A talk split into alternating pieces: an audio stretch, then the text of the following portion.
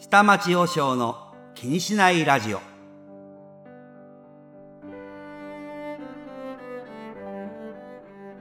こんにちは。真言宗武山派もっとい不動密造院という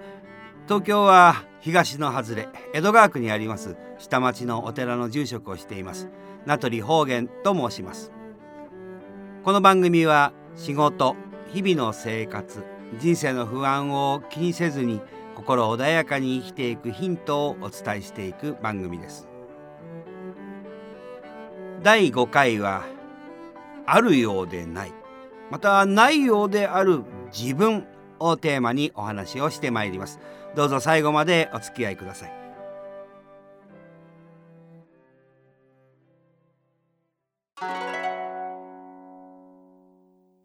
文字数わずか270文字ほどのお経に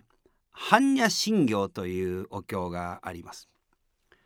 般若っていうのはもともとサンスクリット語でパンニャーという、まあ、あえて訳すと知恵、えー、考える力のことをあるいは気づく感性のことを言いますが、えー、パンニャーという言葉がそのまま音写をされて般若という言葉になっています。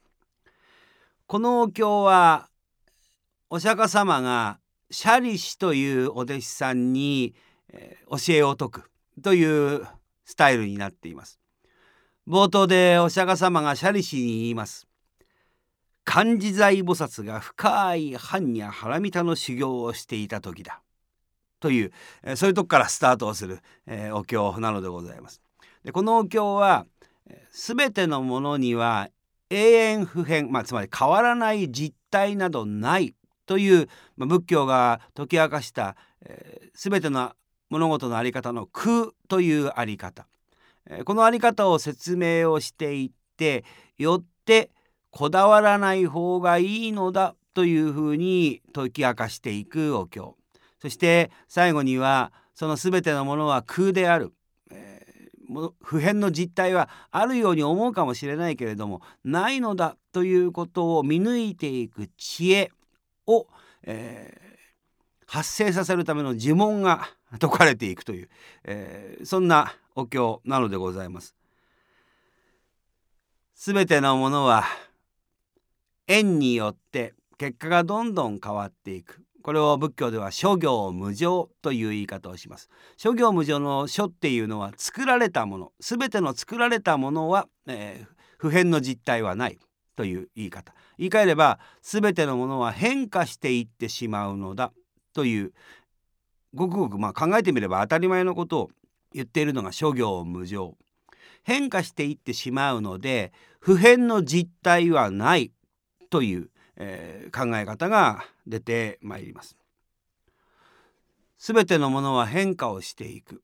ということの中でこだわりを持っているということは辛くなるだけだよというふうに仏教は考えています。こだわるっていうのはその場所にじーっとしているという意味です。そこから動かないという意味です。ラーメンといえば豚骨だというこのこだわり、えー、ですね。けど世の中どんどん変わったり人の味覚も変わったりしますので、えー、豚骨だけにこだわっていれば多分ラーメン屋さんは辛い立場になるでしょう。もちろん若い時ややるべきことがある時は一つのこだわりを持つことは大切なことかもしれませんがけれどこだわるというのは基本的に心の穏やかさは生まないということです。心乱れることを承知でこだわるならこだわりなさいというそんな考え方にも展開をしていくだろうというふうに、えー、思っています。このこだわりの多い人がよく口にする言葉がこうあるべきだよねとかこうすべきでしょうこのべきという言葉を多用します私はそういう人たちのことをべきべき成人というふうに呼んでいるのでございますがそのこうあるべきこうすべきだっていうことを、まあ、たくさん持っている、まあ、一つでもいいんですが、え持っているとですねそうしない人のことが許せないんですね。よって心穏やかではいられなくなる。ということです。こうすべきなのにそれやってないじゃないか。ということがつまり許せないということです。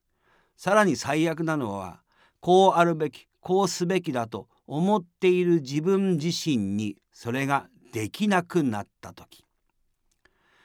人というのは世の中のためになるべきである。あるいは会社のためになるべきである。というふうに思っていた人間がリタイアをしたりあるいは自分が寝たきりなどになったりして社会の役に自分の考え方でいけば役に立てなくなった時今度は自分自身を否定しなくてはいけないという最悪のシナリオがそこに待っているということです。